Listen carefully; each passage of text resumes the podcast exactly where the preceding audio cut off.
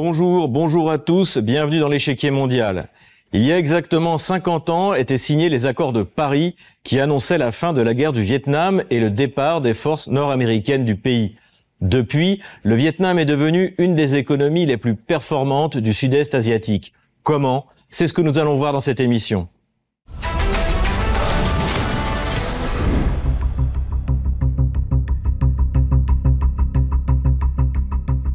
Le peuple vietnamien a affirmé son identité en obtenant de haute lutte son indépendance contre la France, puis contre les États-Unis, et en affrontant l'armée de la République populaire de Chine en 1979, puis en 1984. En 1986, la République socialiste du Vietnam entame une série de réformes qui rappellent celles lancées par Deng Xiaoping en 1979 en Chine. À partir de ce moment, le Vietnam bascule d'une économie socialiste à une économie de marché efficace, fondée sur le tourisme et l'industrie, notamment les hautes technologies. Avec la politique nord-américaine de containment de la Chine, Hanoï devient un acteur prisé par l'administration américaine pour s'opposer à Pékin, devenu en 2017 la première puissance industrielle mondiale. Pour autant, la Chine est le premier partenaire économique du Vietnam qui semble finalement vouloir suivre une politique étrangère pragmatique et souveraine.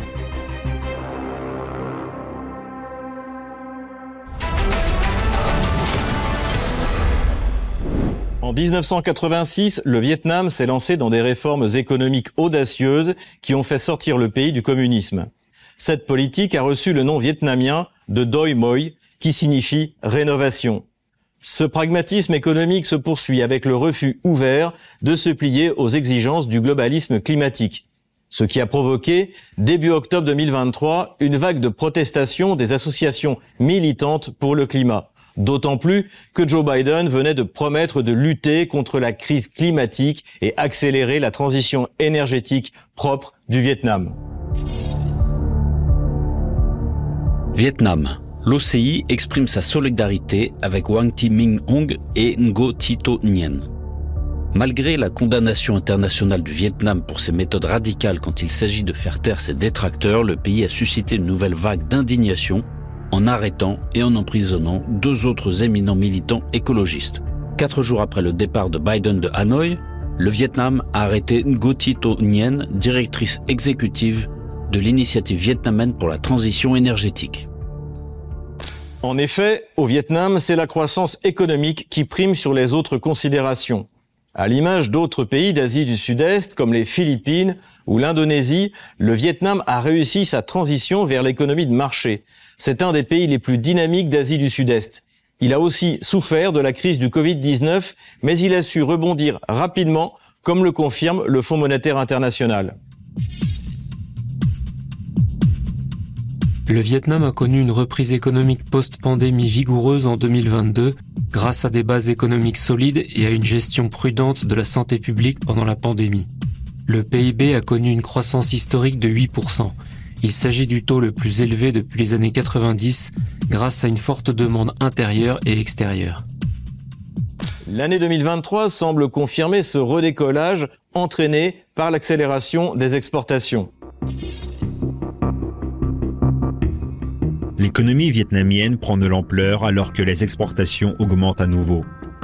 L'économie vietnamienne s'accélère pour le deuxième trimestre consécutif grâce aux performances accrues de ses principaux moteurs de croissance, l'industrie manufacturière et les exportations.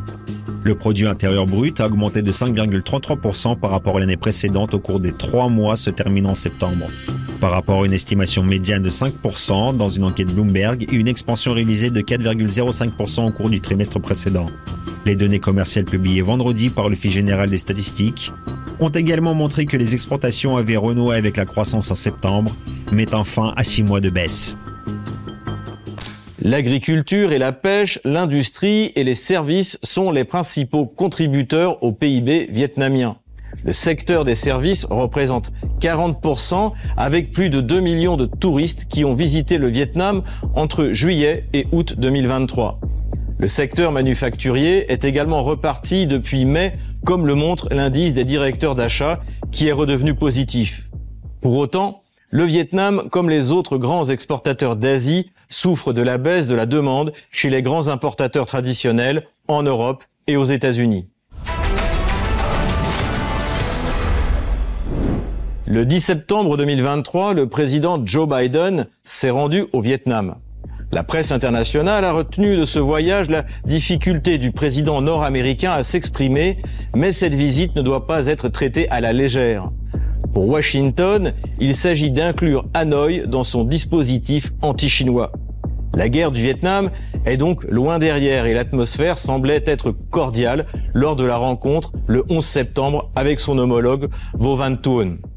Symboliquement, la délégation américaine a été accueillie par des écoliers brandissant des drapeaux américains, presque 50 ans après la fin de la guerre du Vietnam. Les États-Unis et le Vietnam renforcent leurs liens lors de la visite de Biden, lequel cherche à se prémunir contre la Chine. Un demi-siècle après le long et violent conflit de l'époque de la guerre froide, Biden est arrivé à Hanoï et a assisté à une cérémonie organisée par le Parti communiste au pouvoir, au cours de laquelle des écoliers agitaient des drapeaux américains et des gardes d'honneur portaient des fusils à baïonnettes. Pour Washington, il s'agit aussi de contrer l'influence de la Russie, très populaire au Vietnam, pour l'aide apportée lors des deux guerres contre la France puis les États-Unis. Selon Reuters, le complexe militaro-industriel russe est désormais en embuscade. Reuters a pris connaissance des documents décrivant des négociations relatives à une facilité de crédit que la Russie octroierait au Vietnam pour acheter des armes lourdes, notamment des missiles anti-navires, des avions et hélicoptères anti-sous-marins, des systèmes de missiles anti-aériens et des avions de chasse. Un officier militaire vietnamien a confirmé l'authenticité de la lettre et les négociations concernant la facilité de crédit de 8 milliards de dollars pour l'achat d'armes lourdes. À Saigon, le président Joe Biden a inscrit la relation bilatérale dans le cadre du jeu d'alliance que Washington met en place dans la zone désignée spécifiquement par l'administration américaine, non plus comme Asie-Pacifique, mais Indo-Pacifique. Cela signifie que les États-Unis ont renforcé ses liens avec un autre partenaire important de la région Indo-Pacifique. Notre progrès d'aujourd'hui est basé sur le pacte trilatéral de Camp David conclu avec le Japon, la Corée du Sud et les États-Unis. Le partenariat stratégique intégral que les États-Unis ont lancé avec l'ASEAN l'année précédente et l'engagement avec le Forum des îles du Pacifique, notre alliance renforcée avec les Philippines et le partenariat avec l'AUKUS, avec l'Australie et le Royaume-Uni, notre engagement accru au dialogue quadrilatéral avec l'Inde, l'Australie et le Japon et le cadre économique indo-pacifique pour la prospérité. L'un des moyens pour Washington de combattre l'influence chinoise, c'est de trouver une alternative à la production de semi-conducteurs par la Chine. Le Vietnam fait partie de cette alternative. Un accord a été signé. En visite au Vietnam, Joe Biden signe un accord de partenariat stratégique sur les semi-conducteurs. Le président américain Joe Biden a bouclé un partenariat avec le Vietnam sur les semi-conducteurs et les minéraux rares dimanche 10 septembre 2023 lors de sa visite à Hanoï. Cet accord, à propos duquel peu de détails ont filtré, s'inscrit dans la volonté américaine de disposer de chaînes d'approvisionnement mondiales affranchies de tout risque lié à la Chine. L'administration américaine va même plus loin puisqu'il s'agit ni plus ni moins que d'équiper l'armée vietnamienne. Près de 50 ans après la chute de Saigon, les États-Unis s'apprêtent à aider le Vietnam à renforcer ses capacités militaires. Dans une déclaration commune publiée ce lundi, le président américain Joe Biden et le secrétaire général du Parti communiste vietnamien, Nguyen Phu Trong, ont convenu d'accueillir favorablement la poursuite de la coopération en matière d'industrie et de commerce militaire entre les deux pays. Les États-Unis s'engagent à continuer d'aider le Vietnam à développer ses propres capacités de défense conformément aux besoins du Vietnam et aux mécanismes établis. Ce soutien nord-américain est utile à Hanoï qui a un conflit territorial avec la Chine. Les îles Paracel sont une partie de ce conflit. Elles ne s'étendent que sur 150 km mais sont situées en mer de Chine méridionale et représentent donc pour Pékin un enjeu géostratégique majeur pour les routes de circulation maritime. Plus importantes encore sont les îles Spratless, Pékin y a construit depuis 2013 des îlots artificiels avec des ports et des aéroports ainsi que des immeubles. Elles sont revendiquées par les Philippines et par le Vietnam. La Chine y a donc beaucoup investi et il est peu probable qu'elle y renonce. quelles que soient les décisions des instances internationales. La Chine surveille des îles. La Chine possède 20 avant-postes dans les îles Paracel et 7 dans les îles Spartley. Elle contrôle également le régime de Scarborough, dont elle s'est emparée en 2012 grâce à la présence constante des gardes-côtes, sans toutefois y avoir construit d'installation. Depuis 2013, la Chine s'engage dans des opérations sans précédent de dragage et de construction d'îles artificielles dans les îles Spartley, ce qui crée 3200 acres de nouvelles terres ainsi qu'une expansion substantielle de sa présence dans les îles Paracel. Malgré l'insistance de Washington, Hanoï ne veut pas renoncer à des relations constructives avec des grandes puissances comme la Chine ou la Russie. Le Vietnam, exportateur de produits technologiques et textiles à bas coût, tente de naviguer au mieux dans un contexte de relations tendues. Pékin est le principal partenaire commercial de Hanoï, représentant 15,5% de la valeur totale des exportations du Vietnam et 32,9% de ses importations. Selon des sources diplomatiques, de hauts responsables chinois, dont peut-être le président Xi Jinping, devraient être accueillis au Vietnam dans les prochaines semaines, illustrant la volonté de Hanoï de préserver ses relations avec toutes les superpuissances. La Chine et le Vietnam se préparent à une visite éventuelle de Xi Jinping à Hanoï le mois prochain selon des sources. Cette visite soulignerait l'importance stratégique croissante de ce pôle manufacturier d'Asie du Sud-Est, alors que les grandes puissances y rivalisent d'influence dans un contexte de tensions croissantes entre Pékin et Washington. Les travaux sont en cours en vue de publier un communiqué commun au cours de la visite. Les partis ont discuté le fait d'être ensemble dans une communauté de destin commun c'est une expression que Xi utilise souvent et que certains trouvent controversée. Les autorités vietnamiennes se sont montrées prudentes quant à l'ajout de cette référence, ont déclaré les deux sources. Ainsi, le Vietnam est une nation au potentiel économique important et courtisée par les grandes puissances. Hanoï a tout intérêt à maintenir son approche pragmatique des questions économiques et géostratégiques. Et c'est ce qui semble être aujourd'hui sa politique. Et pour en parler, je reçois Pham La Dung, président par intérim de l'Académie diplomatique du Vietnam. Merci d'être venu. Merci de m'avoir invité à votre émission. Ma première question sera la suivante. Qu'est-ce que c'est exactement l'Académie diplomatique du Vietnam? Pourriez-vous nous la présenter? L'Académie diplomatique du Vietnam est une institution de premier plan en matière de recherche et de formation en politique étrangère et relations internationales.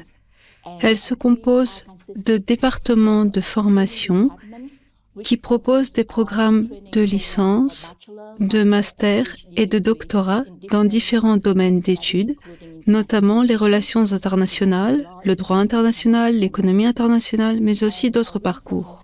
Nous avons également deux instituts de recherche, à savoir l'Institut de la mer de Chine méridionale et l'Institut de politique étrangère et de recherche stratégique. Mais alors, quelle est la situation euh, actuelle du Vietnam sur le plan mondial? Écoutez, du point de vue du système onusien, nous nous considérons comme un petit ou moyen État. Notre position consiste donc à défendre les principes de la Charte des Nations Unies et de l'État de droit. Nous pensons également que pour assurer la paix et la stabilité dans la région et dans le monde, les pays devraient chercher à résoudre leurs différends par des moyens pacifiques. Voilà quelle est notre position en général. Vous considérez-vous comme un pays faisant partie de ce Sud global? Je veux dire ces pays qui veulent suivre leur propre voie de développement sans s'aligner sur les opinions occidentales Le terme Sud global est un peu général. Oui. Cependant, oui, nous considérons en effet que nous faisons partie du Sud global. Ce que vous souhaitez savoir, je suppose, c'est si le Vietnam cherche à atteindre son autonomie stratégique. Oui, nous le faisons. Nous pensons que le plus important pour tout pays, et d'avoir sa propre façon de prendre des décisions. Quand on parle d'autonomie stratégique, cela veut dire précisément que les pays devraient prendre des décisions en fonction de leurs intérêts nationaux et non pas en fonction de demandes extérieures. Quelle est la situation actuelle entre la Chine et le Vietnam? Nous savons qu'il y a plusieurs décennies, il y a eu des conflits avec la Chine. Qu'en est-il aujourd'hui? Le Vietnam et la Chine, nous sommes avant tout des pays voisins et le partenaire le plus important de n'importe quel pays est son voisin, car vous ne pouvez pas changer sa position géographique. Notre devoir est donc d'apprendre à vivre avec nos voisins. Deuxièmement, le Vietnam et la Chine ont des partis communistes. Et les relations entre partis sont très importantes pour nous. Notre secrétaire général, Fu Trong, a été le premier dirigeant à se rendre en Chine après le congrès du Parti chinois l'année dernière, ce qui témoigne de l'importance des relations entre les deux pays. Et nous avons beaucoup en commun en termes de tradition, de culture et bien d'autres choses. Bien sûr, il y a des points à améliorer. Il y a eu un conflit il y a de nombreuses années, dans les années 1970, un conflit de frontières entre les deux pays, et il y a toujours la différence sur la mer de Chine méridionale. Mais comme je l'ai dit au début, les pays devraient essayer de régler leurs différends par des moyens pacifiques. Et j'espère que la Chine est également l'un des pays qui entretient des relations bilatérales au plus haut niveau avec le Vietnam. Il s'agit d'un partenariat stratégique global. Nous jouons donc un rôle très important en ce qui concerne la Chine. Pensez-vous que les États-Unis aimeraient faire du Vietnam un instrument contre la Chine?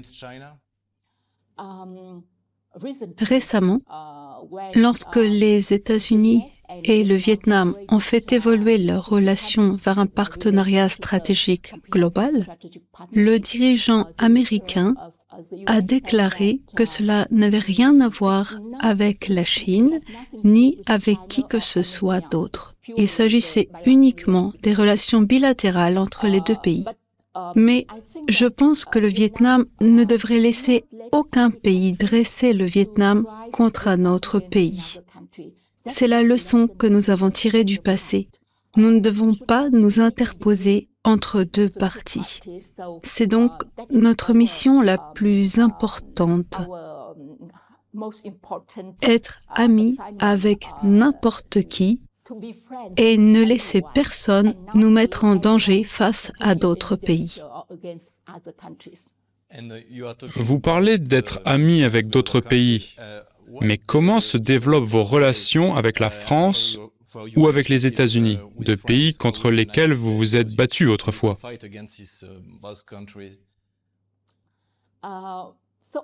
Oui, en effet, le Vietnam s'est vu confronté dans le passé à la nécessité de se battre pour son indépendance.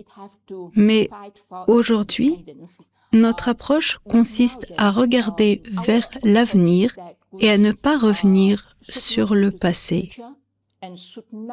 Nous devrions surmonter l'héritage des guerres entre le Vietnam et les autres pays avec lesquels nous nous sommes battus.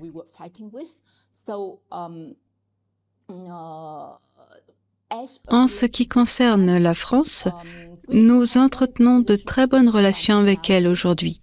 Le français est l'une des langues étrangères enseignées, apprises et parlées au Vietnam. L'Académie diplomatique du Vietnam propose également le français comme l'une des langues étrangères à apprendre et nous faisons également partie des pays de la francophonie. Je pense donc qu'il y a beaucoup de développement entre la France et le Vietnam. En ce qui concerne les relations entre le Vietnam et les États-Unis, L'héritage de la guerre et la réconciliation font partie des problèmes que les deux pays doivent résoudre et nous avons coopéré et travaillé ensemble pour surmonter ces défis. Mais d'un autre côté, les rapports entre les deux pays sont très bons au niveau des personnes. Nous sommes le sixième pays en termes de nombre d'étudiants aux États-Unis. En fait, au Vietnam, nous essayons, comme je l'ai déjà dit, d'être amis avec tout le monde, comme d'ailleurs avec l'Union soviétique à l'époque. J'allais justement vous demander si le fait que l'Union soviétique vous a soutenu dans votre combat pour l'indépendance a des conséquences positives sur vos relations avec la Russie d'aujourd'hui. Je pense que la Russie occupe une place très spéciale pour le peuple vietnamien et pour le Vietnam en tant que pays, car de nombreuses générations ont été formées en Russie, dont moi-même, je dois dire. Je suis effectivement diplômée de l'Institut d'État des relations internationales de Moscou. Nous avons une très bonne compréhension du pays, de la culture, du peuple, et traditionnellement, les relations entre les deux pays ont également été très bonnes dans le passé. Nous essayons aujourd'hui de les maintenir en l'état et de les développer. En ce qui concerne le conflit en Ukraine, quelle est la position de Hanoï? La position officielle de Hanoï a été exposée dans notre déclaration à l'ONU lors du vote de l'Assemblée générale sur la question de la Russie et de l'Ukraine. En tant que petit et moyen pays, nous sommes favorables au respect de la souveraineté des États, de l'intégrité territoriale et du non-recours à la force. Et nous sommes d'avis que les deux parties devraient s'asseoir à la table des négociations.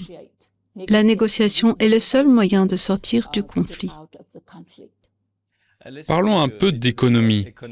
Dans quelle direction le Vietnam se dirige-t-il en vue de développer son économie?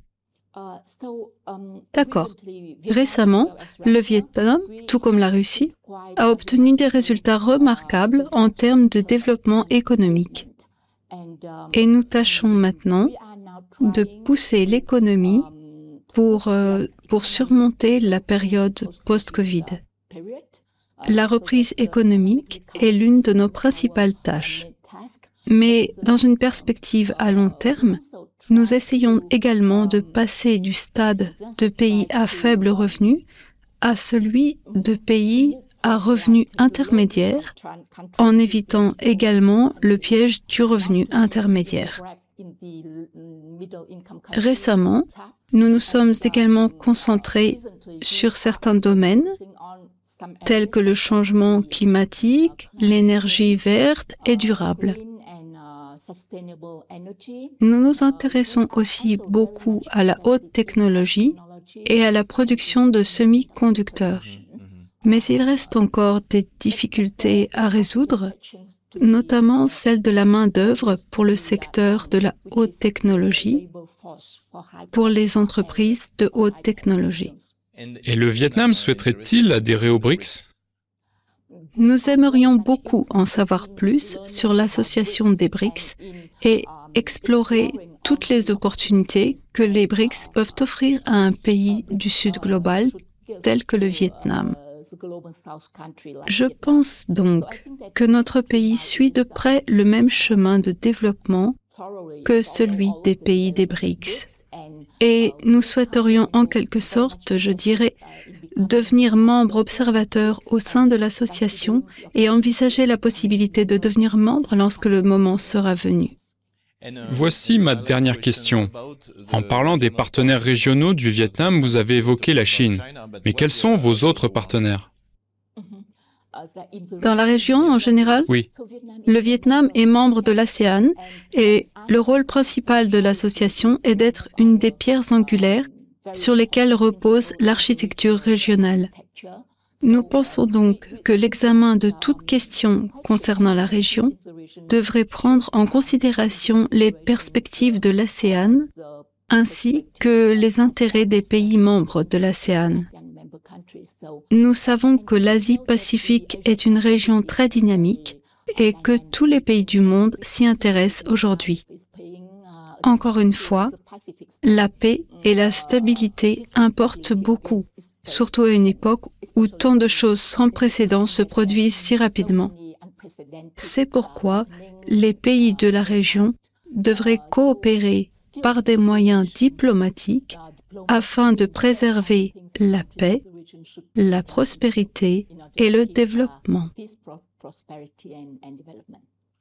Merci, Pham Lang Je rappelle que vous êtes présidente par intérim de l'Académie diplomatique du Vietnam.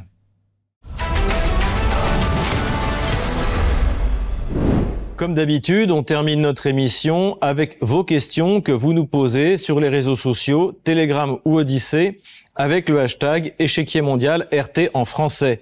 Paul nous a envoyé sa question.